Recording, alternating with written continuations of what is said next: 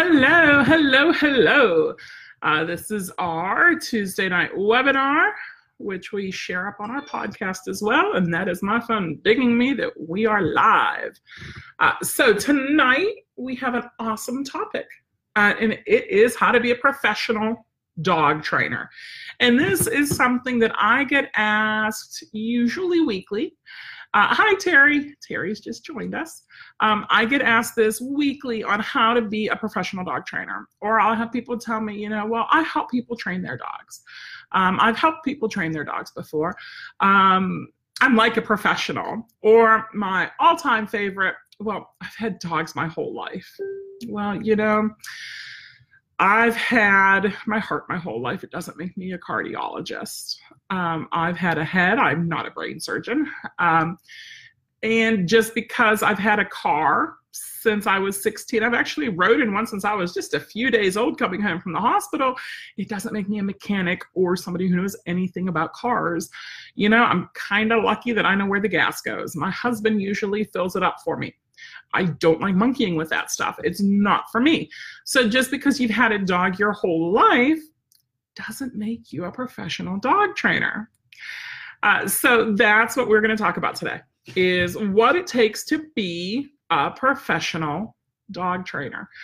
Because guess what, guys? The internet, Facebook, YouTube, blogs, everything is full of people giving advice. But that advice isn't always the best advice to give, okay? And I see this all the time, people giving out misinformation, people just giving out just plain old bad advice. And sometimes they act like they're professional trainers, and sometimes they say, I'm not a professional trainer, but this is what I've been doing. So, you know, we want to talk about that tonight. So lots of people want to be professional trainers. Why? Is because they think that we get to play with puppies all day long. And they're like, I want to play with puppies all day long. How fun would that be? I don't want to be in a boring office. I want to play with puppies all day long. And you know what? I don't blame them, because that's my job. I love doing what we're doing. Kind of entrepreneurial minded. I've had little businesses before. I used to decorate cakes and candies. I actually helped pay for my wedding by teaching a sign language course to emergency personnel. So that was kind of cool, right? Babysat, of course, you know, a lot of us, especially a lot of us girls, babysat growing up. So, you know, I kind of get the entrepreneurial minds, but there's so much more that goes into being a professional trainer. It's not just, I think I'm going to be a professional trainer today, when you wake up in the morning. But you know, the scary part, guys, is sometimes it is. Did you know there are no standards for being a professional dog trainer? So you could wake up in the morning, say, I'm a professional dog trainer. Let's see, dog trainer, whatever, right? You know, like Jimmy Bob dog training. And look, I've got a website. I made up business cards. Here's my one dog, or maybe I don't even have a dog. And see, I'm a professional trainer. And people do that, and it's super scary. And like I said, people swear around the misinformation, which is even super scarier. But there's a lot of people too who are amazing dog trainers out there. So it really is, you have to do your homework when it comes to dog training. And that's one of the reasons, guys, why we are so transparent, why we have our podcast, why we have our webinars, why we have all the YouTube videos, why we're on Instagram, why we share so much. If you join our email list, which if you haven't joined our email list and you're not getting our weekly newsletters, go to our website, which is Dream K9. That's DREAM, the letter K and the number 9.com, and put your email address in. That's all you need to do.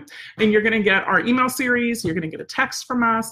You're going to get our weekly emails. I send them out on Sundays, and I share stuff. So I want people to know me. I share stuff about my dog, stuff about our personal life. You know, that's what we want. I don't want you wondering who I am. Am I the crazy person who's not really a dog trainer? Because I am. And a lot of people will tell you, we were at an event a couple weeks ago, and someone said that they were interested in learning how to be a behaviorist, because that would be really cool. And they love dogs. So that's what you're going to hear a lot of times from people is, I just love dogs so much. Well, I love my car. My Jeep is pretty awesome. I really love my Jeep. It doesn't make me a Jeep expert. Even though I've read quite a bit about it, I haven't even put gas in it yet. You know, like I can start it up and make it go. So I'm not a Jeep expert. Same thing with this. You know, like running water and TV, I've had my whole life. I have no idea how that stuff works. It just happens, which is really nice. So with that, how do you get into dog training? How do you become a professional dog trainer? So I'm going to share with you my story first, and then I'm going to answer some questions. I'm going to tell you what I recommend doing for this, okay? So how I got started into it is always loved dogs. We've always had family dogs. And you want to have a funny story? When we lived up in Connecticut, I was between the ages of 10 and 13 years old when we lived up there. Well, when we lived up there, we got a dog from the shelter. Her name was Cody. She was gorgeous. She was a brat.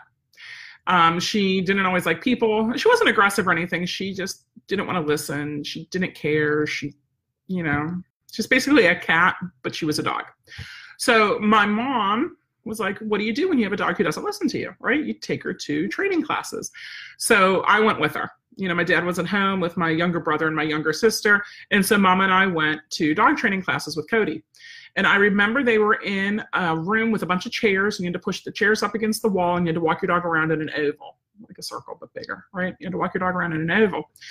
And Mom worked with her, you know, through the week. But Mom had, my brother was 10 years younger than me. So he was a few months, like 6 months old to 3 years old whenever we lived up there.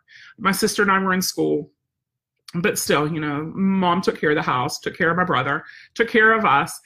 I don't know how much time she had to do dog training, but out of all the dogs in the class, Cody failed obedience class, right, which was a joke. You know, for us, you know, like she failed obedience classes. But that was my first experience with a professional trainer. Right. And like I went with Mom. I hung out, you know, there. I gave my dog treats. Dogs. Like I said, always love dogs. We had a dog when we lived in Kentucky. Rich and I were married. We'd been married for a few years. Luke was born. We bought a house. You know what happens whenever you buy a house and you've loved dogs and you haven't had your own dog because the apartments didn't let you have dogs is you go and get a dog. So we went to the shelter. We got Abby. Abby, I actually wrote about her. So if you go on our website and search, you can find Abby's story under the blogs. And I go in detail about Abby, but I got her off-leash trained. We would walk around the town. It was a small town, right? Walk around town with her off-leash. She could go outside and potty and come back in off-leash, which isn't a big deal, except we lived about 20 feet from a pretty busy roadway. Never an issue. Like she listened beautifully, except Abby had severe separation anxiety. As in, she's in the house, we're outside talking to neighbors, and she destroys the window frame. She destroys the drywall around the door. You know, like she would go absolutely bonkers. We put her in a crate. She busted out of the crate bloody. She was bloody. The crate was all bent up. And guess what? The sit down, come stay stuff. Like I said, she was beautifully off-leash trained. It didn't make a lick of difference. So, okay. There were no trainers around for me to ask what was going on. YouTube, so this was, what years was this? Early 2000s, right? So Luke was born in 01, so this was probably 02. There wasn't a lot on YouTube in 02, right? So we'd go to the library, we had dial-up internet, so we'd try to find what we could online, order books, forums, YouTube, Yahoo groups, right? But it wasn't enough. And then I found Cody. When we lived in Maryland a couple years later, and I think 03 or 04, found Cody, and so got her, did the training with her from VHS tapes and books, and she did great. I did great. Like I've already trained a dog off-leash trained, you know, walking around city in town, and Boo had a much better state of mind than Abby did. So Boo didn't have separation anxiety.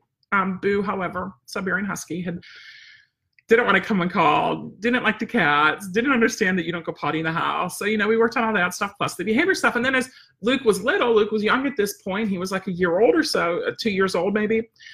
We'd go to parks, city parks, for him to play on the playground equipment there. And I'd take the dog with me and take Boo, and people would comment and ask questions. So I'd be like, you know, helping him out with what I knew. I ordered books. I'd read books up the wazoo. Watch as many videos as I could, you know, try to learn as much as I could about dog training and behavior. And we moved down here and the same thing. And I had reached out to other trainers and none of them could help me with Boo, with the service dog training. They didn't even respond back to me, which was just rude. So I was like, oh, okay.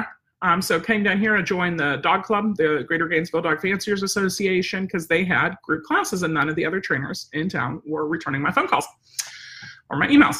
So we started going to there, learned Rally, had no idea what Rally was. Probably within 6 months, I'm co-teaching the classes with the instructor. Found a gentleman who taught tracking, so I worked with him and co-taught tracking. Worked with him privately with Jedi, my German Shepherd. She did amazing with tracking. That was probably 12 years ago or 13 years ago or so. No, it had to be longer than that. I don't know how long ago it was. It was a long time ago. So I worked with other trainers. Right. I never did Petco classes. I never did PetSmart classes. The only really group class one that I did were these tracking classes, the classes at the dog club, and whenever I was up in Connecticut. But what happened? How did I get into it? Because what I'm telling you right now doesn't make me a dog trainer. Well, I remember once I was getting my hair cut, and the girl starts telling me about her dog, and that her dog had an issue. I'm going to say it was jumping up on people, barking at the doorbell, something like that.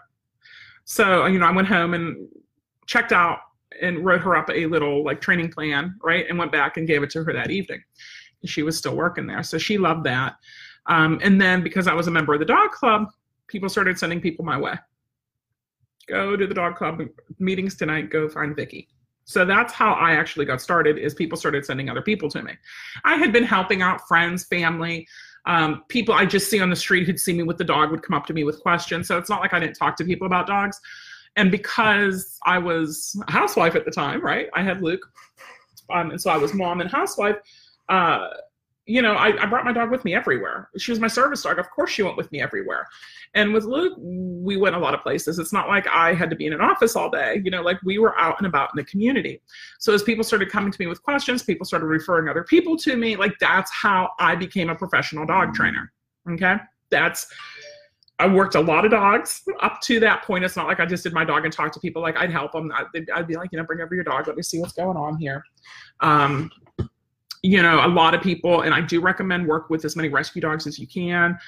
With Luke being so little, I couldn't go to the shelter and volunteer because Rich was working. So we didn't have someone to watch him. I have no family in the area. So I couldn't just, drop him off and say, okay, mom, I'm going to go volunteer at the shelter for a couple hours, can you watch Luke? But I do recommend that you do that. And then since then, because we had such a hard time with everything, we've mentored quite a few people on becoming trainers. We've worked with them, they've shadowed with us, they've come down and shadowed with us for, a week. They've worked with us, on a daily basis. They've worked with us on a weekly basis. We've done quite a bit since then. And so we have what we consider how to be a professional dog trainer. And I'm going to share that with you in a minute. So right now I want to go through and read the comments. Michelle says, I love training dogs, but I don't like dealing with the people. You know what, Michelle? That's a lot of people. I want to train dogs because I love dogs and I don't like people. Well, guess what, guys? Dogs don't have credit cards. Dogs can't write out checks or get money out to pay you. So you do have to have fantastic people skills to do dog training. And that is one of the reasons why when we do events, I always have Rich there, because I can have kind of resting bitch face. He doesn't. He loves talking to people. Whenever my disability kicks in, I'm done, and I'm not, happy Vicky, right? I'm done and I need a nap. So it's not always the best whenever we go out and do things and I'm there. So we usually do take two cars so I can leave whenever I'm done. But he can be there because he is fantastic at talking to people. Karen gave me her Wonder Woman, right? Cheryl, hello, Cheryl and Nicole and everybody else. I see we got a lot of people who've joined us. So that's how I got started, was that word of mouth referral, but not everybody has that option. So what do you do if you would like to be a dog trainer, right? Or a service dog trainer, but you don't know how to get started? So the first thing I'm going to tell you is if you have a dog, that's great. If you don't have a dog, I've got something for you as well. But if you have a dog, take your dog and train your dog as much as you can. Take your dog through everything that you can. If that's going to classes at PetSmart or Petco, if that's looking in the newspaper for a trainer, who has the newspaper anymore, looking on Facebook for a trainer, working with somebody doing an online course. You know, we do have our courses are all online as well. Our service dog courses, our pet dog courses, potty training stuff, and essential oils. We have all four of those online. You know, just work and get your dog as far as you can. Okay, especially if you only have one or two dogs. It makes it a lot easier than if you have five like we do right now. So you want to get your dog as far as you can in training. And whenever you've got taken your dog as far as you can, if you've been working with the same trainer or you've been working with a couple trainers and you like it, talk to them about it. You know, hopefully if you've been doing all these classes, they know you, they know your commitment. And that's actually how we hired on a couple trainers when we were in Gainesville. Actually, 3 of them were hired on because of that reason. 4 of them. Right, as I'm thinking here. We had hired on because we saw the commitment. We saw how amazing they were with the dogs. And we're like, do you, 5 of them, 5, do you want to be a dog trainer? Like, is this something that you're interested in? And, you know, most of the time it was, yeah, I kind of do. And I was going to talk to you about that. So Carrie actually has her own business now over in Ferdinand Beach, Florida. Mm-hmm. And she started by coming out to us to work with one of her dogs. So she made the about hour-and-a-half, 2-hour drive from Jacksonville, past Jacksonville to Gainesville to work with us every week for a couple classes. So after she did 2 sets of classes, our classes were 4 weeks each, I talked to her about it. I'm like, are you interested in doing this? And she's like, yes, I am. You know, she also had read a bunch. So she came in, she was listening to some of the podcasts. So she came in and we could talk about that stuff as well. So I kind of knew she was interested. You know, in some of the others, the same way. They came in and, you know, you kind of know the people who do the homework, the people who were super excited. And, you know, if you're looking to get into it, or if you're a professional trainer looking to hire somebody, those are the best ones to start with because they're already passionate about it. And then they get paid to do what they love eventually, which is really nice. So what we would do would be for the group classes, they would help. They would sit and made them pay for that, of course, because they were, you know, prospects at the time. But if they were interested in getting into it, then I made them sit through the classes and just watch. Take notes if they want to, but just watch and see what happens. After a set of classes doing that, then I want them to pitch in and help out if they felt comfortable doing it. Okay, because we'd have like 15 people in the class. So like we'd go around and check collars, we'd go around and teach sit, you know, we teach sit and then we go around and help people teach sit. Somebody would, maybe the dog would have an accident, so someone would have to go and help clean that up or hold the dog so the people could clean that up. So, you know, just like pitch it. And since we ran multiple classes a week, it's not like this took 4 weeks now and then 4 weeks and then 4 weeks. Like they could sit in on one on maybe Sunday and then like Thursday night actually help with it if they felt comfortable. I never wanted to push people past, but I also didn't want people to get to the point where they're like, I don't think I can do this. I don't think I can do this. I can't do this. I want them to get to the point where they're like, I could totally do this, right? So as they're doing that, then the next step is, okay, you know what we're doing this week. Because we had it week 1, 2, 3, 4, like we knew exactly what we were teaching. We had it scheduled out. We almost had it scripted. It was, you know, that because we had done it so many times, Rich and I. So we'd say, okay, what part do you feel comfortable teaching this week? Do you want to try? Okay, you could do the welcome, you could do the conclusion, or you could teach. We usually would break it into 3 or 4 sections. What do you feel comfortable teaching? So as they got comfortable speaking in front of a group, which can get difficult, you know, it progressed on from there. They would come and they'd help out with the board and train dogs, you know, when they could. So some people could only do weekends. Like Carrie from Jacksonville did like every other weekend. She'd come out because she couldn't do every weekend because, you know, family business life. So she'd come out every other weekend early to help work the dogs. She'd come out and, you know, pitch in with classes and stuff. Sorry about that, guys. So we do that to, we help mentor because, you know, you need to pass it along, spread the love. We've had other ones who they can't do the groups at all. So they'll come out and work with the boot camps. We have some who can't do the boot camps, so they'll come out and just do the groups. Because of what we're doing now, it's a little bit different. You know, our group classes are 1 to 4 times a month up in the villages, and it's not the scripted class anymore. It's kind of a, let's see what you need. So I think having both, well, and the privates, so having all 3 of them really helps. The group classes are great for finding new trainers. So that's why I always recommend people take the group classes. Take them through everything. If you like the trainer, talk to them about it. If you're like, I like this trainer more than that trainer. You know, like I've done a couple classes with this one and a couple ones with that one, and I kind of like this one more. Go to the one you like the most. Or then move to somebody else and work and learn from them. Now, some people have you pick up poop first. You know, it's just one of the perks of the job. You think you play with puppies all day long, and you don't. You pick up poop all day long. And whenever they have accidents and they pee everywhere and they throw up because you fed them whatever, you know, it's part of what happens. It's not just all fun and games. So I want you to do that. I want you to go and work with the professional trainers who have been doing this. See what you like. See what you don't like. What is successful that they're doing? What is not successful that they're doing? One of the things we were doing was a different workshop every month. We tried that for a while. And like, so we did tug workshop, which was a huge hit. We did potty training workshop, which about half the people who registered actually showed up for. We did one for getting your dog ready to go to the vet, which we were only charged like $10 maybe for these workshops. And you would think that everyone with a puppy would do it. No, I think we had 4 people come. So, you know, we try things. We try like a tug club for tug work and bite work and stuff. We do the service dog stuff. So like we kind of throw things against the wall and see what's stuck, right? And that's part of what you have to do as a service or as a dog trainer is you've got to see what you enjoy. Because guess what? Here's one of the great things about working with the dogs, being a professional dog trainer is there's a ton you can choose from. Do you want puppies? Do you want behavior issues? Do you want aggression? Do you want shyness and fearful dogs? Do you want out of control, boisterous dogs?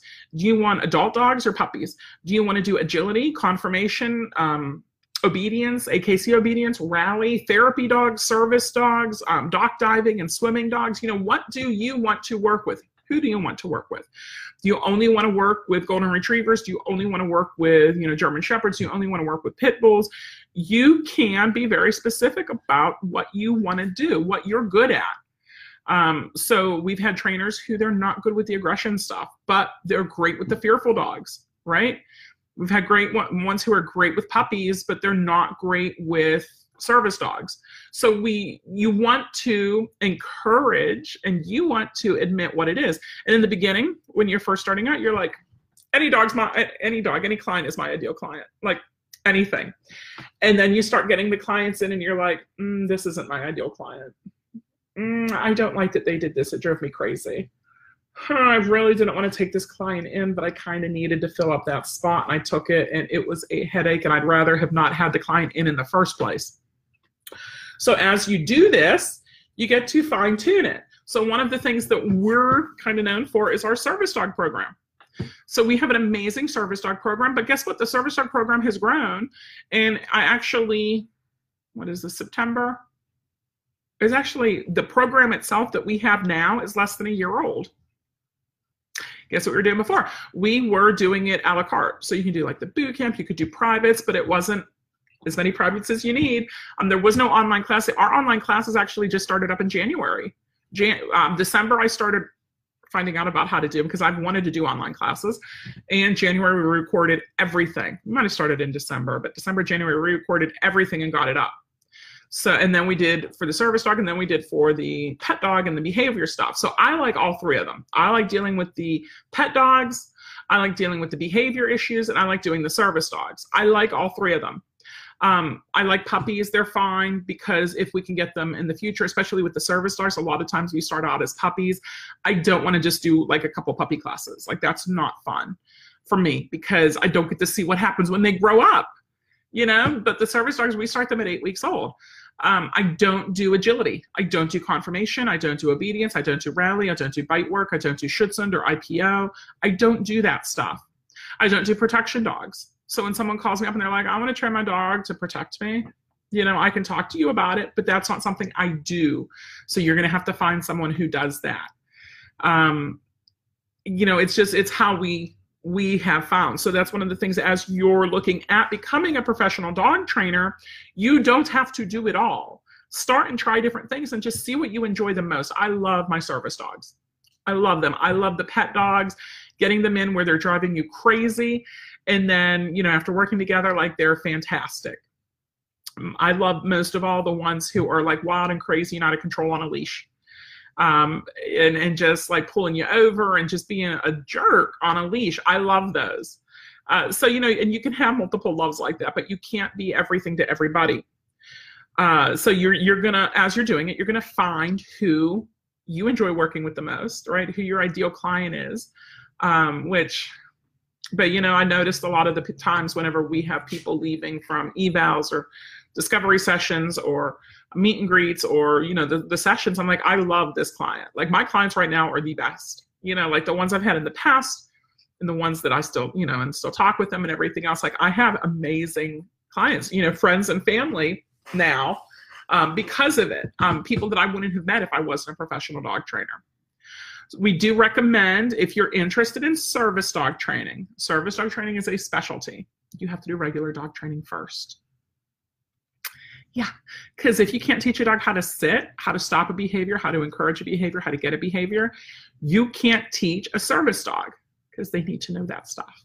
And it's not as easy as, like, I can train a dog to sit. Like, we've had dogs for whole life. I'm going to be a service dog trainer. It doesn't work that way either, guys. You need to know what it's all about. So if you're looking at being a service dog trainer now, you need to understand what's involved with that. And it's not just, the dog's just with them all the time and like they do things. No, there's so much more to it than that. You know, how you're going to have to help them deal with confrontations, you know, access issues, how well their dog is behaved. And it's not just, you know, the dog has to be okay. Like service dogs are the best trained dogs out there when they're trained right. That's the key thing, when they're trained right. Sometimes they're not. Sometimes they're obnoxious. Sometimes they're aggressive and they're not service dogs. They can't be service dogs at that point. But you need to know the basics and then move on from there. So you always need to know the basics. You're going to want to, if you want to be dog training, period, right? You need to train your dog to the highest levels that you can. That doesn't mean that you're getting AKC titles. You should at least have the Canine Good Citizen. But you don't have to go and get, you know, obedience trial champion. No, it's different. You train your dog up. The dog is amazing on leash and off leash. Walks at your side, no problems whatsoever. Crowds, not a problem. Fine with dogs, fine with people, fine with cats, fine with everything. Cars, not fearful, not he's trying to kill me. The dog needs to be trained out very well. A couple of tricks are always fun too.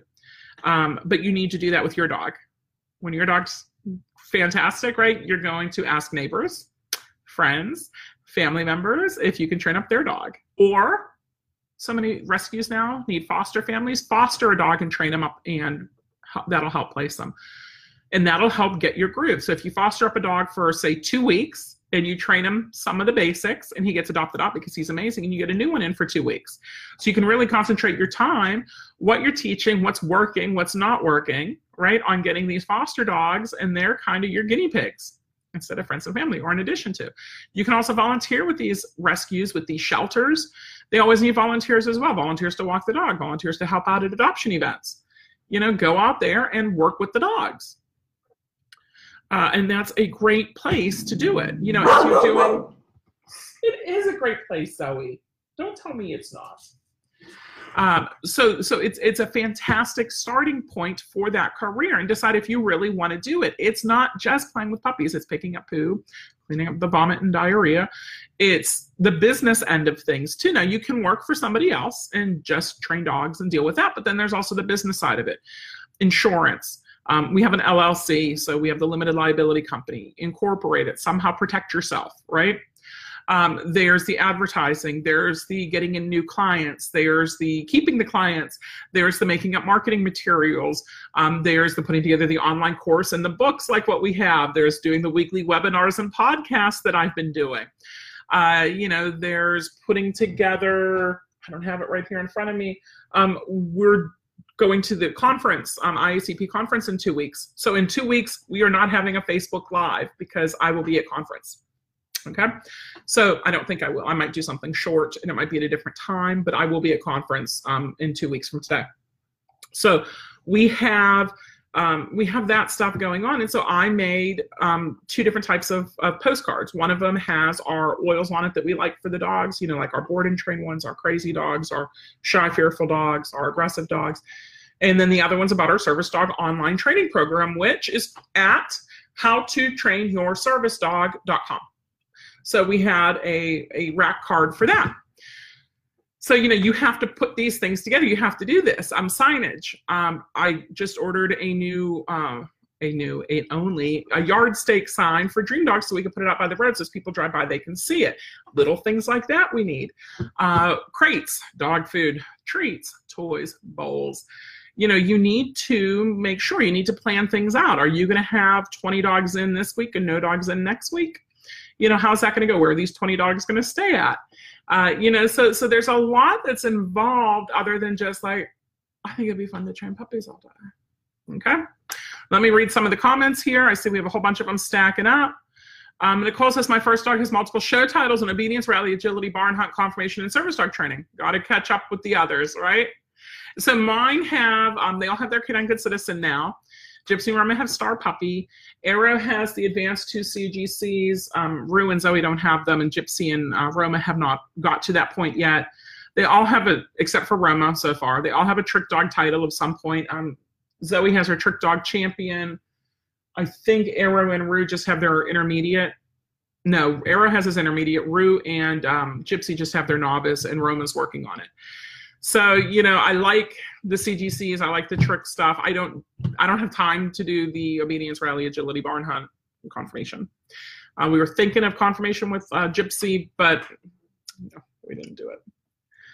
So Cheryl says, it's interesting to see the difference between training methods from obedience and show ring and agility to service dog training, right? Yeah, and there's differences there. There's differences between trainers, you know, between working with this trainer and then working with that trainer, you know, what they do, what they say, how they do things, what happens.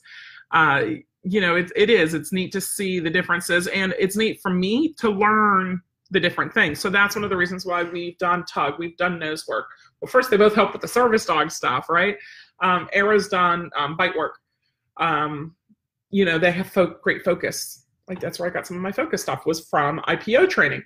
So, you know, like, you can draw from them, but it doesn't mean I'm teaching just nose work stuff, or I'm going to teach tug stuff, or I'm just going to teach IPO stuff because, but, you know, like, do something fun. I've done agility. I mean, my dogs were the least agility dogs. That was with Jedi and Zoe. A friend of mine was teaching classes at Dogwood Park years ago. So we went, and she let me bring both of them, so we'd swap out, and neither girl really liked to do them. A border collie and a German shepherd, right? You'd think they'd love to do agility. No, they weren't really into it. Carolyn, hello, Carolyn. Hello, Tiana. Cheryl says, I love the sign idea. I drove by it this last week. I saw you drive by and turn around. Yeah, you're not the only one. So I want to get like a real nice, like a realtor type sign, you know, that goes like the T, or, you know, just something nice out there. We haven't done it yet. So I figured this is at least something while we figure out what we want to do and code wise what we can do. But again, it's little things like that that you have to do, like you have to think of if it's going to be a business. And what we've seen with working with different trainers and mentoring them is, for some of them, they don't want to deal with it. They don't understand what's all involved. So because we sell things, we collect sales tax on it, and we have to pay that sales tax to the state. It used to be quarterly. Now it's monthly. That's a pain in the butt. They have to fill this form out monthly. It's not a long form. It doesn't take me long. It's still a pain in the butt. So, like, that's something you have to think about. I have to pay my insurance every year, you know, because we have it set up that way. So, you know, we do that. You know, we want to offer something, we need to call to make sure it's all okay with the insurance. You know, the safety protocols involved, because we do have dogs in who aren't the friendliest, and we like ourselves the way we are without extra punctures in it. So, you know, we're careful, you know, meeting up with people beforehand. You know, do we want to do that? Do you want to do that? Do you want to charge for it? Do you want to do it for free? We do it for free because if someone's going to make the drive out here to the ranch to meet with us, or take time out of their day to talk to us on the phone, like, I'm not going to charge them for that. And usually if we see them in person, we send them home with some eggs, because, you know, my chickens like to give butt nuggets that we like to hand out to people. Nicole says, I wish I could put a sign out, not a law per zoning. Yep, wanted to focus on silly dogs for manners and obedience, service dog training, and agility right now. And that's fantastic, Nicole. Like, I like that you have that focus. You know, we've worked with other trainers for business stuff. And, you know, they're like, have your, and I listen to a bunch of podcast stuff, and they're like, have your ideal avatar, your ideal client avatar, ICA, right? Have your ideal client avatar. What is it? Is it like a woman in her 50s who blah, blah, blah, blah, blah? Like, no, like it's all walks with service dog training. I mean, I guess if I like had a gym and I'm like doing gym memberships, I'm going to have an ideal client, but everyone has dogs. And that's one of the neat things about it is, so many people have dogs, and you're going to meet so many people from so many different walks of life. And I love finding out what my clients do, like what their jobs are, what they like to do they like to travel, where do they like to travel to, where are they from? Not a lot of people are from Florida. You know, some are. And we've lived here for 12 or 13 years now, so we're basically natives. And Karen's driven by twice, so Cheryl doesn't feel alone. Nicole asked if we have a lot of no-shows for free evals. I actually don't. I do have a couple. 1 out of 10 or 15 don't show. 1 week we had like 2 of them who didn't show, and it was really weird because it's usually not much that don't show. And how we have it set up now is they go through and they do it, and then they get like a text, and they'll get emails, and they'll get a text and email reminder. So like one person's gone and canceled it beforehand, and I'm like, okay, as long as you tell me. But I haven't had a lot who just don't show, luckily, knock on wood. We used to charge for them and then put it towards training. When we lived in Gainesville and we had the training center, that's the other thing, guys, you got plenty of options as a professional. You can do, we had a training center in Gainesville. It was like almost 3,000 square feet. We do group classes. We do private training out there. We do in-home for extra cost. We do drop off and pick up for boot camp there, but we take the dogs to our house. It got to be boring. We were looking, do we want to buy a training facility? We'd have to do, to make it work financially, most people for training facilities have to do doggy daycare and boarding. If we did doggy daycare, someone would have to be there 24/7, and I didn't want to be there 24/7. And I don't want Rich to be there 24/7. And I don't want to hire people to be there 24/7, because then you need to add more dogs in to make it work financially. I didn't want to have a run of 20 or 40 dogs. When we had the training center in Gainesville, we were attached to a veterinarian, and they boarded dogs. And the dogs boarded right on the other side. Here's the training room. Here's the wall. Here's where the dogs boarded. You know how loud it was? I went home every time we had class. I went home with a headache, because of the barking dogs. Now, granted, my dogs out here don't bark that much. Occasionally, like we had a few dogs in, like one of them might start, we stop it immediately. I do not tolerate the barking. It's annoying. Arrow barks whenever he wants to get let in. He'll run around our house outside from door to door barking at us until we let him in. That I'm okay with, because if we got up off of our butts, he wouldn't be barking anymore. But we decided, no, we didn't want to go that route. Instead, we wanted to find a place with some land and have a, you know, farm, have a ranch for the dogs, and have people bring their dogs out here to us. Concentrate on board and trains, because we got such better results with the board and trains. We know the dogs better. We know the owners better, and they do better. You know, I had people who'd come to group class and they're like, well, my dog didn't learn this. And I'm like, well, you came to 1 out of 4 group classes. You know, you need to do the work. Or, you know, they wouldn't do the homework. We tried different incentives for that. My son was in karate, and on the belt, they would take electrical tape. You know, it's usually black, but they have it in colors too. So they take electrical tape, and like if he was there for the week, so they'd have 3 classes a week. If he was there for all 3 classes, he'd get a stripe on his belt. So we started doing that on leashes. They'd get a stripe on their leash if they did their homework for the week. So we did that for a while. It wasn't an incentive. We did it where if you take these classes and pass, and these classes and pass, and these classes and pass, because we were in a college town at Gainesville, your dog could earn his like PH dog, right? Or his master's degree or his bachelor's degree, right? Depending on how many classes you took and what you had him in. We had a few dogs do that, not too many. Okay, what else? Privates do well. Privates where I go to their house, we had sometimes I'd show up, Rich would show up, and they'd be in their nightgown. Yeah. Or we'd go to the house and dinner was on the stove and the kid was screaming and the TV was on and they're like, okay, here's the dog, go train it. I'm like, that's not what this is. This is here to help you train. If you want me to train the dog, I can take him home with me and train him for 3 weeks and bring him back. But I'm not coming to your house for an hour a week and training your dog and then leaving while you guys eat dinner and yell on TV. I've also had it where they're like, here's my kid. My kid's going to learn how to train the dog. No. So those are not ideal avatars, right? Ideal avatars are more, everyone who's come out lately has been fantastic. You know, so I'm happy with everyone I'm working with right now. So if you're working with me right now, give yourself a thumbs up, because like, I am so happy with how everything's going. But again, we change things up too. So like we added the calendar stuff a few months ago, so they can go online and they can schedule their own sessions. Makes it easier on me. I'm not chasing people down. I'm not, you know, like, well, I forgot I had told you it would be this time. They tell me and they don't make the class. You know, by doing that, by adding in the texting and the emailing for the reminders, it cuts down on the no-shows. It cuts down on the I forgot, and it takes a weight off of me. So how much can I get automated versus me having to do this stuff? I don't train dogs as much as I used to. You know, I'm not hands-on every dog, every time, every day. Why? I have Rich and Luke, and they're fantastic. So they let me do the business end of things. They let me do the podcasts. They let me do the webinars. I'm the one who usually does the phone calls. We have Rich do phone calls sometimes, but usually it's me, you know, whenever we're doing the evals. Especially service dog evals, it's always me. For the Dream Dog ones, I try to let him do it because he's amazing at it. I told you, he's great with people. He gets rambling sometimes, but don't we all? Like, it's 40 minutes into this already, and I feel like I'm rambling for a while. But our goal is to help that, because like I said, there's nothing saying you need this. We have certifications up the wazoo.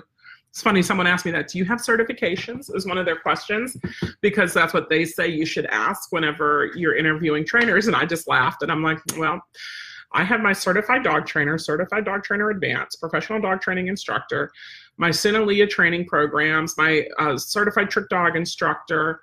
I have, AKC, the CGC's Star Puppy and Trick Dog Evaluatorness, a member of IACP.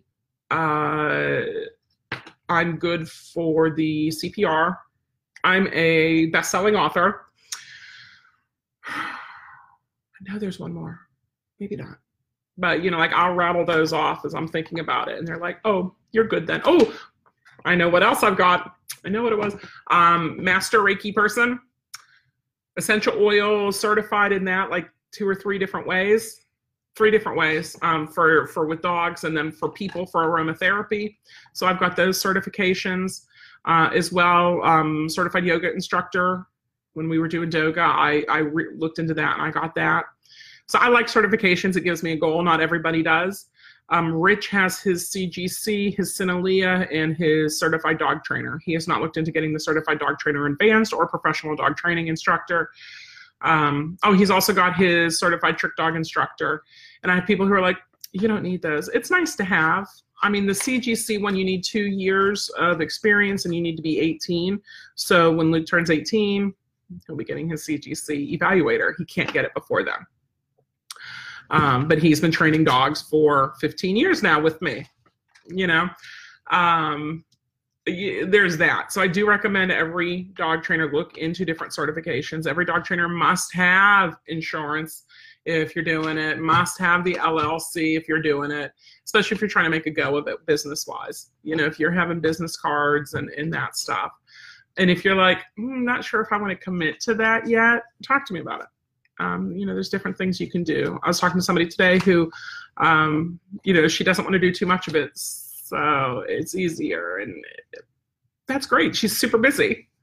I don't have a problem with that. Like, go for it. See if it's something you like. You don't have to go out. I didn't get an LLC for, I think I got my LLC 7 years ago, something like that. So I did it for at least 5 years without it, you know, just seeing. I didn't have insurance, didn't have the LLC, just seeing if this is what I wanted to do. And I'd go to homes, I'd meet up people in city parks, you know, is this what I want to do? And it is. And so whenever Rich was laid off, I was like, do you want to be a dog trainer too? Because he had been helping me for years. I'm like, let's do it. Let's do this together. How fun would it be? And what if it worked? And I have sleepless nights. What if it doesn't work? Like, we still had a mortgage. We had 2 car payments. It's not like we paid the mortgage off and we paid off the cars. So now all we have are the utility bills. And I know some trainers do that. And I'm like, that's amazing that you're able to do that. We weren't. And now we have 2 house payments and 2 car payments and, you know, more bills. You know, you got the cell phones now. We didn't have cell phones then. We were very frugal. But, you know, you have a bunch that you're doing. So you need to figure out, you know, how this is going to work. Some people just are happy helping people out, and that's fine. But I want to make sure that you guys are giving out the right info too. So you're not telling people like, well, your service dog needs to be certified. Certified how? So what I take that to mean are the CGCs and the public access test and tasks. Those, that's fine. Okay. Michelle says, like I said, I don't like dealing with people. Right, exactly. Nicole says, I want to do the IACP certifications, hopefully finishing my master's soon. That's awesome, Nicole. I know you're super busy with everything right now. And Karen says, your model's great. Great advice. How you started is much like me. You're a great guide for trainers. Love your transparency and positive encouragement. Thank you, Karen. And that's Karen I've actually sent people to. Karen's in Gainesville. We're working together. Her dog Holstein is the one actually in the gluten video that I just posted up a couple hours ago. That's Karen and Holstein. And Karen is a fantastic person. I love her. And I'm so excited to get to see how she's doing on this journey. So, yeah, we had somebody who had contacted us. They were going to come out for an eval and then called up and they're like, we didn't realize you were an hour south of Gainesville. We don't want to drive that far. Do you have any trainers up here? I said, well, I've got somebody I recommend because I don't recommend any other trainers up in Gainesville because I know a lot of the trainers up in Gainesville and, you know, drive here. Or I said, you know, contact Karen. And so I asked Karen, I'm like, is it okay if I give her your number? Karen's like, okay. So she had been working. She'd been helping out with rescue stuff for years, friends, family for years. When she brought her dog Holstein out here for his eval, I was blown away that he had such a fantastic foundation already. You know, like he needed the task, he needed some public access stuff, but he was amazing. So, you know, I felt very comfortable saying, you can talk to Karen about it. So, you know, she's one of them that I meet and I'm a trainer. You know, she joined, she got her AKC, CGC evaluator-ness, as I call it. She's the one who evaluated Roma for her star puppy and her CGC today, and passed her, by the way. Yay, Roma. She joined IACP. She could not make it to conference this year, so she signed up to get the streaming video stuff. So, like, she's very awesome about it. And that's what I look for when I look for trainers, you know? And if Karen was like, I want to be one of your trainers. Like, I know she kind of has her own thing going, you know, like that would work out too, because she has a great energy. She's great with the dogs, you know, people she's working with are very happy with her. So I think that's amazing and awesome. Nicole says, I just bought a house last year. You can't be any busier, Nicole, than you are right now. And Karen says, thank you. Love you too. And Nicole says, quite inspiring, letting a fire under my butt to get started on things. Right. So this is how, you guys want to know a little bit more? This is how I get started on things. This is my bullet journal. We started these 2 years ago, I want to say. Probably 2 years ago. And so what it is I do them now for every 6 months. So I have room. So I have months. I'll go through. Look up bullet journal if it's something you're interested in. So here's 2018 stuff. Here's, you know, I put the month. I write it down and anything going on that month. And then I have like the next year. So like I need to get the CEUs to IACP in September of next year. So I need to do it every other year. June 3rd, my bark box renews for the year, right? So like things like that too. Then I do the whole year or the whole month and I can write things in it. And then I have the week and you can see I write in it what I'm doing every day to keep me on track. And then like notes. So like if I talk to somebody, I might write their notes down here. And then I have in the back, you know, after I do the whole 6 months of this, so like it's going to look like this here. This is October, November, if you can see this, right? So it's going to look like this. I can check off things. So when they get their heartworm on the 1st, I check it off. When I pay the sales tax, I told you I have to pay the sales tax, I check it off. but we do all that. And then I have notes. So here are, here, I took a webinar with somebody, Russell Brunson, about the perfect webinar funnel. So those are my notes from that. So anything like that. And then I'm not looking all over for notes because I have been 20 different locations. I've got everything in one spot. It's just a matter of finding the, finding it. So like you can go and do that. So that keeps me motivated. That keeps me on track. Because if not, I kind of do whatever. You know, I forget what I have to do. So tomorrow I have to go and get medical testing done. And then I want to do Disney. And I have to put up a podcast. So this is going to be the podcast that I put up, and then probably another one because I recorded a couple last week. But, you know, like I said, it keeps me on track. We have a farmhand. I write that down. We have someone who comes out and cleans for us, so I write that down. Evals I write down. Training sessions I write down. You know, I go through at the beginning of each week and do it. Hi, Jane. Glad to see you, too. Well, not really see you. Glad to see your little circle icon, too. So, you know, it's a matter of finding what works for you. What works for you professionally wise, you know, how much you want to do it. If you want to do just like help a couple dogs here and there. But if you're a professional trainer, and out there is a professional trainer, you know, it helps to have a group, have even like a mentor, a couple friends who are professional trainers who you can bounce ideas off of. Because it's hard. It is very hard, and dog training is very isolating because of what you do. If you guys have any questions, now's the time to write them in there. It can be very isolating, and I don't want it to be isolating for people. So we have a couple different groups on Facebook. One of them is our How to Train Your Service Dog group. We have some professionals in there. We have some not professionals in there. We just have people who are learning about service dogs for the first time in there. But it's called How to Train Your Service Dog. It's the group. I also have one, Professional Woman Dog Trainers, I think is what it's called. It's my woman group.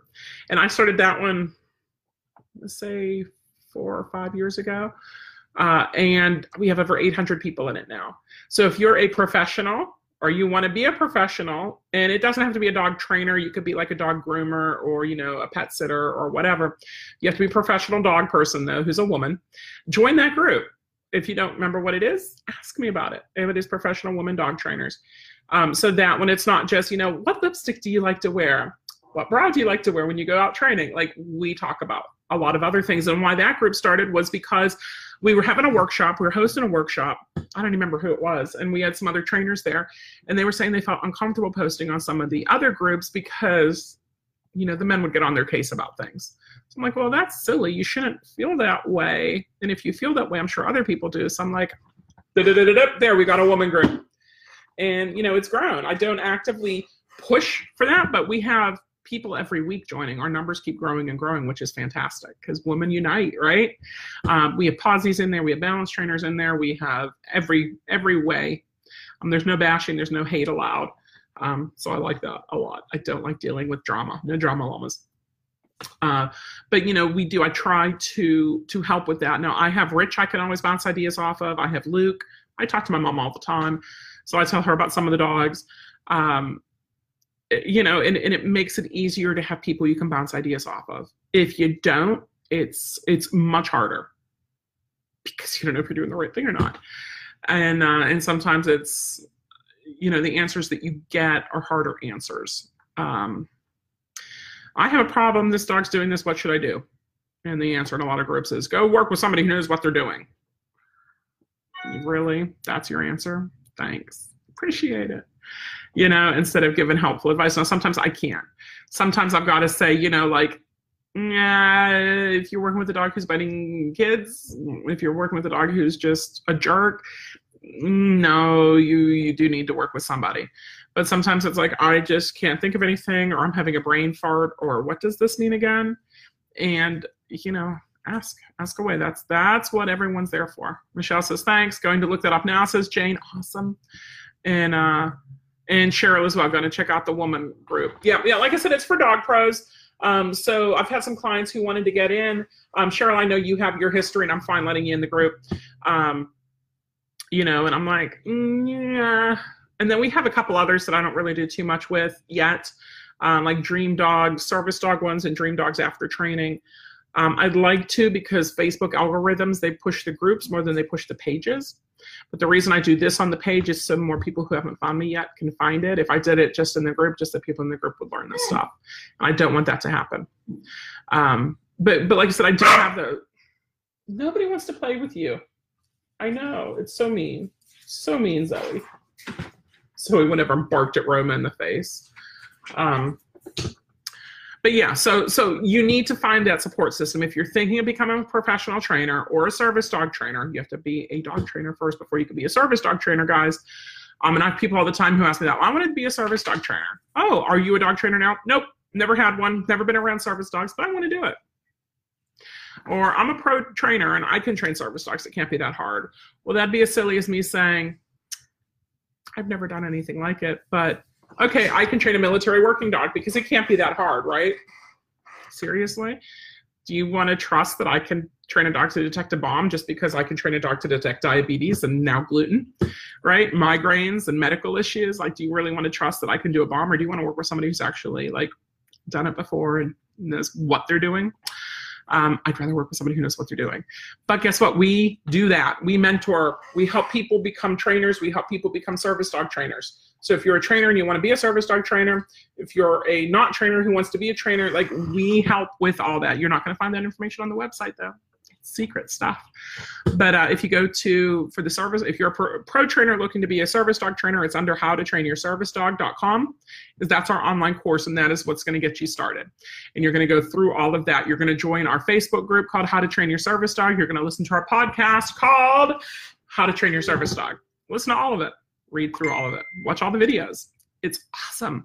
And that's going to get you where you're understanding it more. And then once you do that, like, you have questions, ask me. That's what I'm here for. Not that I can spend all day answering questions, but I need something to talk about in the webinars and podcasts, guys. I do. I supervise over a lot of the training nowadays. You know, Rich, he doesn't always feel comfortable doing the service dog stuff. I enjoy doing it, but like the board and trains we have in right now, who do we have in? Cole and Seamus are doing amazing. Rich and Luke have been the ones primarily working them. Part of that's because medical stuff going on and just busy with everything else stuff. The privates I've been doing yesterday, we had, let me see, here's yesterday. I did a private, I did an eval, I did another eval. And Rich did a video one. So that was great. And he worked the dogs that we have in and, you know, other things. So it was nice. I miss having hands-on every single dog who comes in. But the nice thing with having the dogs in for 3 to 4 weeks is they have plenty of time with me. And, like, last night, what did I do? I had Cole out on place with me for, like, an hour or two. So, like, I still get hands-on them. I'm just not walking them. Part of the thing is I can't walk in the heat anyway too much. That's why I go to Disney at night. The heat really gets to me. And, you know, it's a little harder.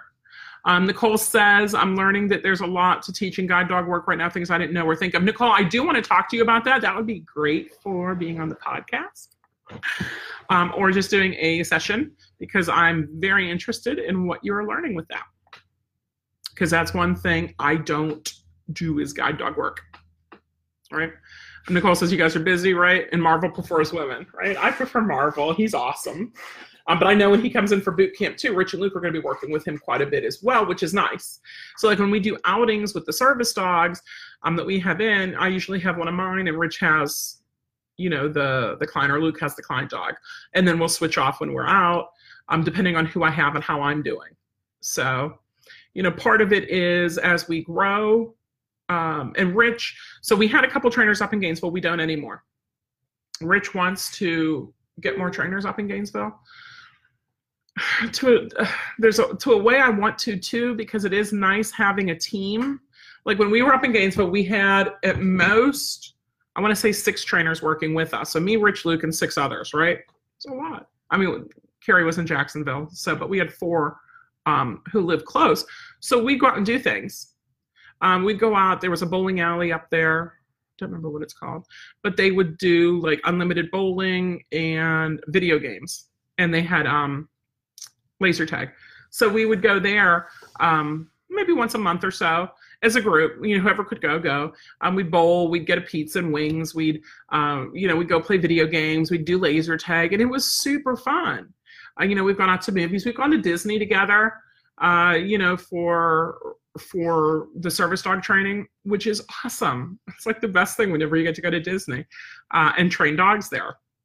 But, you know, it's also good just having me and Rich and Luke because we can control things a little bit more. But like I said, well, I say I'm not taking anyone else on, but, you know, I'm sure we will because it is nice. I do like mentoring.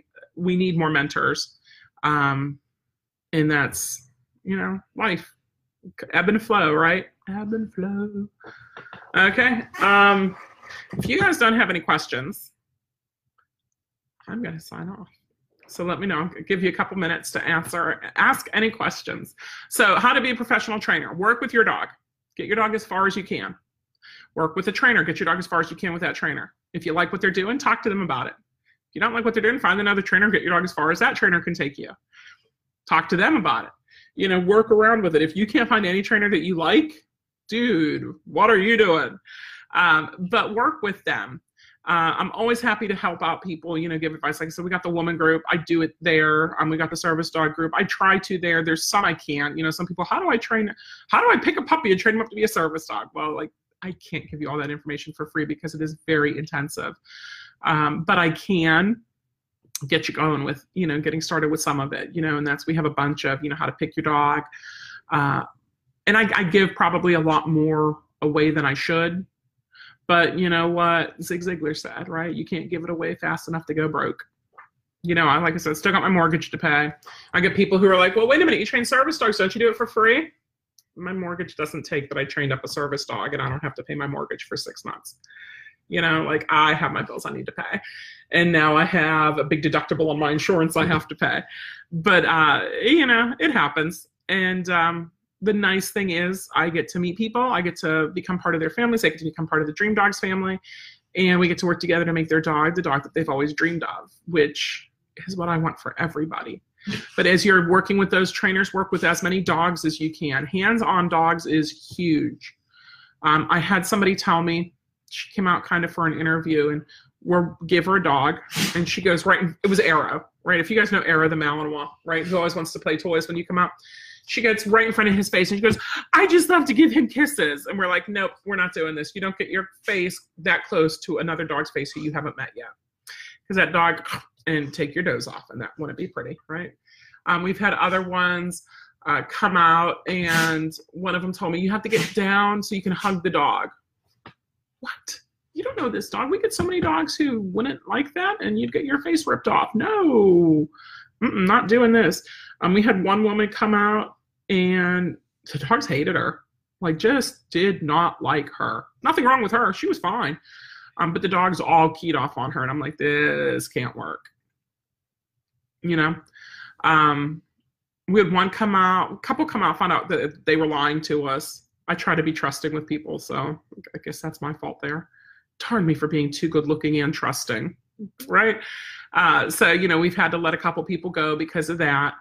A couple people just found it wasn't their cup of tea. A couple people are doing great with it, which is awesome. But everyone has their own path to go. Any class, any school that says you can take this online course and you'll be a certified dog trainer is something to stay away from. You need hands-on experience. You need real-life hands-on experience, and you need real-life hands-on experience with somebody who's done it before to be successful and to make it go of it and to love it. You have to love the dogs and the people. You have to do well with both. You have to be versatile in a variety of things. I started, did you guys know how I started training? I started training as a clicker trainer. Like, clicker training was the bomb. I also started with a modified keeler. What the heck, right? With the long leash and the walking the square, right? But I started as clicker. Like, I would never put those evil prong and shock collars on a dog. I love dogs. I would never hurt them. That prong collar, that hurt, right? That e-collar, that's like a taser. That's so mean. And then we had a dog, and I'm like, dude, your dog's nuts. Yeah, you got one of those? Let me feel it, because I've never actually felt one, and I do have an open mind. Oh, really? This is nothing. Like, really? This is what everyone talks about? You've got to be kidding me. Where's the real e-collar at? Am I being punked? No. E-collars aren't tasers. Huh. Well, I know the basics of training. I know about applying the reinforcers and applying the reducers. Notice how I said that instead of treats and punishers. I know how to encourage a behavior. Let me learn a little bit more. And I'm still learning. Like, I'm looking forward to conference in 2 weeks because I'll get to learn quite a bit while I'm there, right? And that's so cool. But because I came from that positive background, I'm a lighter touch than people who have come from a not positive background, who came like yanking and choking on the dogs. I do have that lighter touch. I do understand timing. Fantastic. My timing, when I'm awake and coherent, not always awake and coherent, my timing is spot on magnificent. I'm also very modest, but you need that. And because I had that clicker background coming into using the leash more, because you don't use a leash as much in e-call and clicker work. The leash is more just so the dog doesn't go running away, right? Or the dog's off leash, because you don't need a leash to train a dog until there's a squirrel that goes by. Then you just need better treats. But see, it doesn't work. So you're going to find that my way isn't going to be the best way for you possibly. And you're going to find that, well, my way, if you're going to become a trainer and actually work with a ton of dogs, you've had, I don't know how many dogs you've had in your life, say 10 dogs in your life, right? I saw 5 dogs yesterday. I saw 5 dogs today, plus the 5 that I own, plus the 2 that I have in for boot camp. You know, like I've worked with that in like a day, what you have that you've worked with for the last 30 years. So, you know, and the dogs that your parents had, like Cody, like the dogs that your parents have growing up when you were a kid, they don't count. You didn't train them. We taught Maddie tricks. We had a golden retriever growing up. We taught her tricks. You know, she knew shake and wave goodbye and spin around. And doesn't mean we were trainers, and doesn't mean that we trained her. We just taught her some tricks. So Jane says, so much time goes into training, and most folks don't realize this. Yeah. And Cheryl says, that's why I drive to you after training 5 down here. I like the way you approach training. Thank you, Cheryl. You know, that means a lot to me, Cheryl, because I get people who are like, what do you mean you see collars and prong collars on service dogs? What? You take service dogs out at 8 weeks old for an outing? You had Gypsy at Disney at 9 weeks old? Yeah, of course I did. Why wouldn't I? Don't be stupid. So I love that, Cheryl. And that's, I get people who drive from all over. I get people, they can't drive, so we do the video sessions. You know, like we try to do it so it works, you know, so it works out well. Nicole says, I've considered lately adding a part-time person to help with a few things. Nicole, what you're going to want to do is write down a list of things that you would like help with, okay? And it could be things like, we have a farm person here who comes out, Autumn. She's fantastic. She actually did the logo for the service dog stuff. So I'm very excited to get that logo out there. But she designed up my logo for me. And I'm like, this is what I really want. And she nailed it. So we have that. She comes in the mornings. It's supposed to be 3 to 5 days a week. It's 5 days a week. She comes out in the morning. She lets the goats out. She feeds the chickens and lets them out. Feeds the goats if they need it. Oh, no, we feed the goats at night. Waters everyone, scrubs out the water troughs, feeds the cows, picks up the dog poop. She'll cut the grass for us. She picks up the sticks. She burns the sticks as needed. You know, any weird little odd things that need done. You know, does it. Rich and her will do it. Rich and I and her will do it. Like, we get it done, and it's really convenient to have. We also have somebody, Mandy, who comes out and cleans house for us once a week with 5 personal dogs, 2 cats, a bird, 3 people, and who knows how many dogs in for boarding and board and train. I don't want to do it. I don't. So to me, it's worth it to pay Autumn to come out and help with the ranch stuff and Mandy to come out and help with the cleaning stuff than me to try to find time or set aside time, block off. Mandy's here usually for 6 to 8 hours cleaning the house. So if I blocked off all that for cleaning the house, that means dogs don't get worked. Or it means 2 hours a day. I don't want to clean 2 hours a day. Like we have to sweep up because of the dogs. We still have, you know, we do our laundry. There's still a lot that we do, but Mandy takes care of everything, which is fantastic. So, you know, bringing in people like that, you can, you know, it's great. Bringing in people, if you're like, I don't want to do Instagram, like you can look into doing someone for Instagram, but you want to write up how you do stuff. So then whenever you have somebody, you have your standard operating procedure started, your SOP started, right? So you can say, we did this with the farm. So I'm going to pivot right now for farm stuff. In the morning, you know, like this is what you do. So we have it written down in the book in a binder. At night, you know, you get this many things of food, you walk down there, you put them all in their pen, you put down the food in these places, and then whenever they're done, you pick up the food bowls and you go. Like, we have that. It's super easy at this point, but it's a start. So when we're gone and conference for a couple days, you know, we have that. So she's going to be set with that. We have somebody who's coming. My parents are coming down to watch the dogs. So while they're here, we have 2 boot campers in, and they're going to work them, and they're going to see how these boot campers are going to do, like, when they return to normal life, return to civilian life. How are they going to do? So we have to work on, you know, writing up strict instructions on this is what you need to do with the boot campers. I'm leaving 3 of my personal dogs here. Era's actually not coming to conference for the first time in 4 or 5 years. 1, 2, 3, 4. He's gone to the last 4 conferences. He's not going this year. Gypsy and Roma are going because they need the training. So Rich is going to have one, and I get to have the other, or we get to swap out, and one of them gets to stay in the room. You know, we'll see how it goes, or we'll leave one of them here, bring one down, and then swap it halfway through. But what we find is it's a lot for the dogs, and they can't do a full day at conference.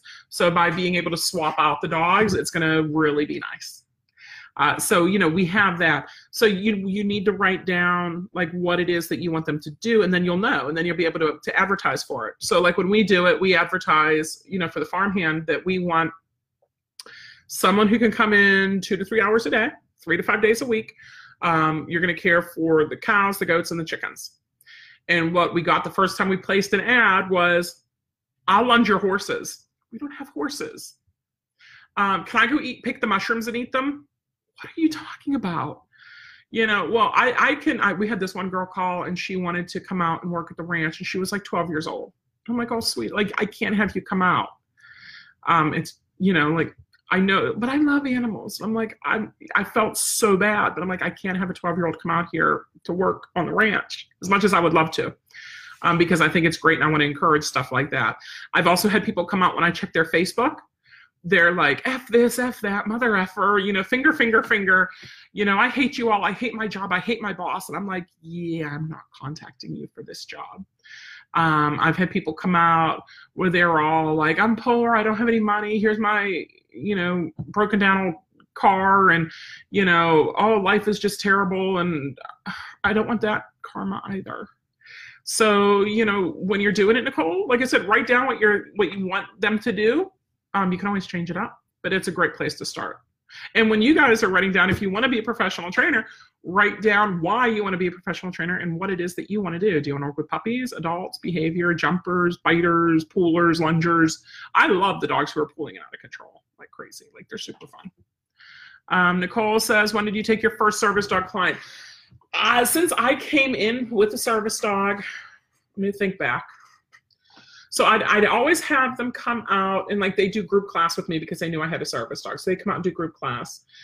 They come out and do a boot camp with me and we'd work on it. Sometimes they wouldn't even tell me that the dog was a service dog, right? So we do group classes, and then I find them on Facebook, or as we're talking to them, you know, at the end of class, they're like, oh yeah, it's my service dog. And I'm like, it's a what now? So I don't know when I took on the first one. I know it's been a while, but we didn't have a program for service dogs, right? People with service dogs or who were thinking getting a service dog would just contact me, especially when they found out I had a service dog. So Nicole, I know you're in the same boat I am on that one, that I'm sure you get people who come to you because you put stuff out on your service dogs, and they, hold on, sorry, throat. They come to you for that. And so, like, they come to puppy class or basic, advanced, intermediate class. They come to trick classes. They do a bunch. Or they come out and do boot camp. I'm like, okay. But, you know, what I found is it wasn't enough. Like, just coming out and doing privates isn't enough. Just coming out and doing boot camp isn't enough. And now we have the online stuff, so, and we're doing the group stuff. So now you get the package. You either get to come and do the online only package, which you don't have to actually come and do. You can go to How to Train Your Service Dog. It's only $97 a month, guys. $97 a month for a year, and you get the course forever. So it's our howtotrainyourservicedog.com online package, right? Then you get that with our personal training. How much personal training? As much as you need. Most people, we start out weekly, every other weekly to every month, and then it never ends. So I get people who we text. I get people who we do video calls every so often. I actually had one of my clients who was like, can you contact me right now? Can you call me right now? Is this a good time? And I called up. I'm like, what's up? She goes, I'm on the bus right now, and I'm having a problem. Like, the bus driver, she said, is slamming on the brakes, and the service dog's getting knocked back and forth. What do I do? So I walked her through that on what to do. So I want people to know, like, if questions come up like that, like, I am here for you. So we have that. We have the privates, group classes in the villages, meetups at Disney, and field trips around Central Florida, along with the online course. And if you're like, well, I don't live close enough to take advantage of any of those. No, you don't live close enough to take advantage of the get-togethers, but you can still do the personal training and the online course. That's $3,000. And then we have all that, the personal training, as much as you need, the online course, which in itself is $1,000, the group classes, the meetups at Disney, the field trips, and our 5-week intensive immersion boot camp here at the ranch, where we work on everything that your dog needs. Your dog gets to, like, work with us as a service dog for 5 weeks. Some dogs need to be taught sit. Hopefully not your dog. And this is from before we did the package. Now we start privates. So by the time your dog comes in, I know your dog knows me, your dog's comfortable out here, and it's easier. So that program itself is $6,000. We have payment plans offered. PayPal does a 6-month 0% interest. I like that one. We do custom payment plans with our people. The board and train has to be paid for. You know, that one has to be paid for with the dog before they come in, unless you're, grandfathered in, in which case it has to be paid for before your dog goes home. So we have those different tiers because we saw that there was a need and that this fit the bill. Okay, so not a lot of people do the group stuff, which is fine. Like, a lot of people, we get a lot of board and trains and they don't come in for the group stuff because they're busy. I get it. Most of the time who comes in for the group stuff is the service dog people because they know they need those outings and it's a great time to do it. And then it's summer in Florida, so yay. So we have those. The privates, yep, we'll do the meetups at Disney sometimes, especially when it's cooler. Most of the stuff happens when it's cooler because it's just so freaking hot right now. I'll have somebody say, you know, like, hey, can we work at, you know, can we go out and do an outing and do Walmart? Sure. Yeah. You just tell me that's what you're ready for, you know, and I'm happy to do it. So Jane says, you never stop learning. And Cheryl says, I started in obedience over 25 years ago. Yeah. So Nicole says this is what she wants the person to do. So if anyone lives up by Nicole and wants to do this, cleaning out my crate room, supervising social time and help with it when I bring out a new dog, answer the phone, emails, perhaps 3 days a week right now would help a lot. Heck, even picking up groceries would be awesome, or laundry. So with that, Nicole, if you don't mind my input on this, and you can say, supervising social time and help with it when you bring out a new dog. Yes. So start with your dogs because that's something that it takes an experience. So I had one of my old trainers be like, I'm naturally good with dogs. And I'm like, first of all, you're not.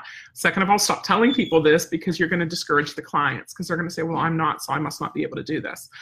So that's something. I think it's great, but social is a little tricky depending on who you have. No, you said you like to have the wild and crazy, so it shouldn't be, you know, an issue. That would be good. Here's answering the phone. So I know some of the professional trainers who say about stuff like this, say, you know, have somebody answer your phone. And you might, but make sure that they set up that time with you because a lot of times, like, I try to answer the phone all the time. Sometimes I have to push it through to voicemail. I have, I think, a pretty good voicemail message on there. Make sure that when you're meeting, it's with you. Like, you are the trainer. If you have somebody else helping you train, and this is not just Nicole, but anybody, if you're having somebody help you train, you really don't want the people to meet them. You are the face of the business, and it must be that way. So whenever we had the two trainers in Gainesville, I would send them boot camp dogs. I would send them private dogs. They would get in touch to schedule that stuff. It wouldn't be through me. Now they're no longer with us. So if everything went through me and then I delivered the dog and got the dog back, it would be a little bit easier, you know. But, yeah, I mean, I like the idea of picking up groceries, doing laundry. You know, you need somebody to help you keep the house clean. You do. And the crate room. Yeah, that's, I think I'm going to try to see if we can get Autumn to do that too, because it would be nice to have the crates, you know, have her clean out the crates. So we don't have to clean out the crates. Not whenever they're like gross and poopy, but like just between dogs or like, you know, you put a dog in for a couple hours and like it gets sand on the bottom because we live in Florida and it's all sand. Write this down in a book. It helps. Yeah. Nicole says, People will see me with my service dog and training in public and then ask if I train service dogs. I should post more of what I'm training them to do. Nicole, definitely. Yes, please.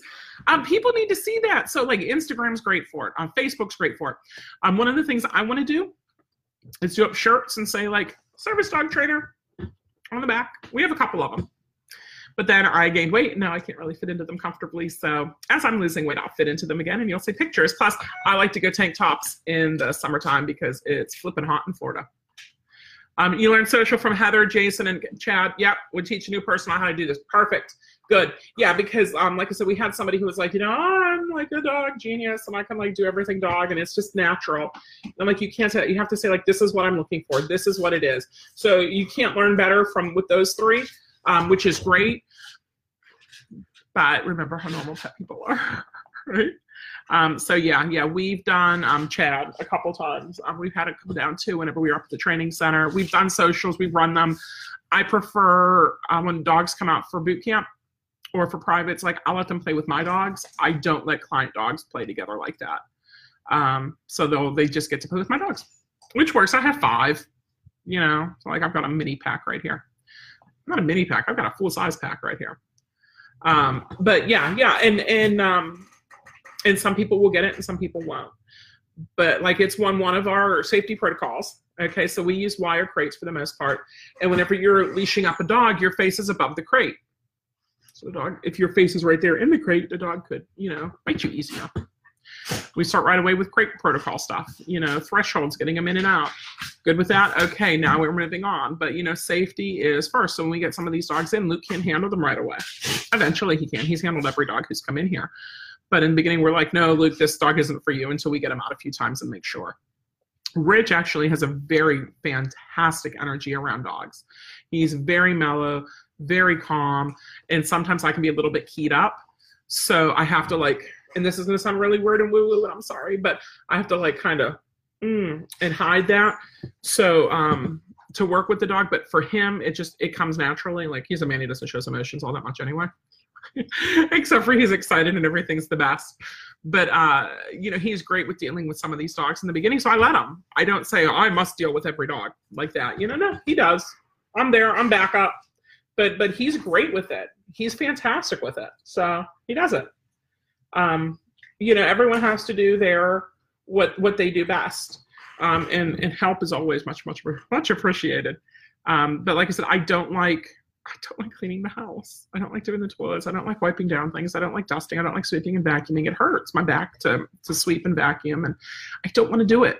So I pay somebody to come out and do it because it's a lot easier. Cheryl says, I need to set one up for Marvel. Yeah. Oh, social time, Cheryl? Yeah, next time he comes out, remind me, and we'll throw them all outside and play together. Because he's great. You know, he has Pebbles there. You know, Gypsy and Roma and him are going to play fantastic when he's here for boot camp. You know, when it's cool in the morning, I don't get up that early. I do, actually, but I don't get out of bed moving that early. Or in the evening. And he's going to be here in the beginning of October, so it's much better in October than it is right now. But yeah, he'll get to play and have fun and race around. And again, with the service dogs, much more lenient. The dogs who come in wanting to bite my face off or another dog's face off, they might not get socials because that's a liability right there. So they get to deal with just my dogs wandering around. I'm not necessarily playing. You know, I've just found that works for me. But I do love what I do. I love the service dog stuff. I love that our program, like I said, our program's less than a year old. What we were doing was a 5-week service dog board and train last year or private. So you could do one or the other or both. We recommended doing both. Not everybody did because they thought they could get away with one or the other. And so it was less than a year ago. And I was like, you know, we need to put this together into a program. And we did. And I was like, what do they need? What does a service dog owner, trainer need to have a super successful service dog? So I'm like, okay, I knew I needed to do a group class. How do I do a group class? Oh, I found a webinar, how to do a group class or how to do online courses. Okay. So what do we need in our online course? So then we had to write everything out. So like this is part of it. So we wrote out everything that was needed. So task training And as I'm getting the videos that I like, I still have some that I want to make. I haven't made them yet. I want to make them and get them up there. I can always add more stuff to them. I just did one on elevators. I need to get up on there. Oop, that'll be on my list of things to do on Thursday. So I'm just doing a little box here. Elevator, Vimeo, to service dog training program online. So there. Now I will get it done because it's been a week and I haven't got that done yet. You know, so there's little things like that that I can do, but I knew I needed it done. So what's the first step? What's the second step? And if you want to be a professional trainer, these are things that you get to think about because it's part of it. You know, filing with the, if you're selling things, if you're just sending people on Amazon, you don't have to worry about it. But if you're selling things, you have to collect the sales tax. If you're, then you have to file for the sales tax, and you have to have the insurance. You have to have the LLC. That means you have to get your IRS EIN number. And then we're going to do it all over again with the service dog nonprofit. But it'll be fun. We've done it. It'll be good. Okay. I'm going to sign off. I don't see any new questions coming up. It's been about an hour and a half, and I'm good to go. So I'll catch you guys next week. I'm going to be here. Let me know if there's anything special you want me to talk about. And I will see you guys next week. I hope you have a fantastic week. Check out Facebook group, How to Train Your Service Dog. Check out Facebook if you're a professional trainer, professional woman dog trainers. Check out our podcast called How to Train Your Service Dog.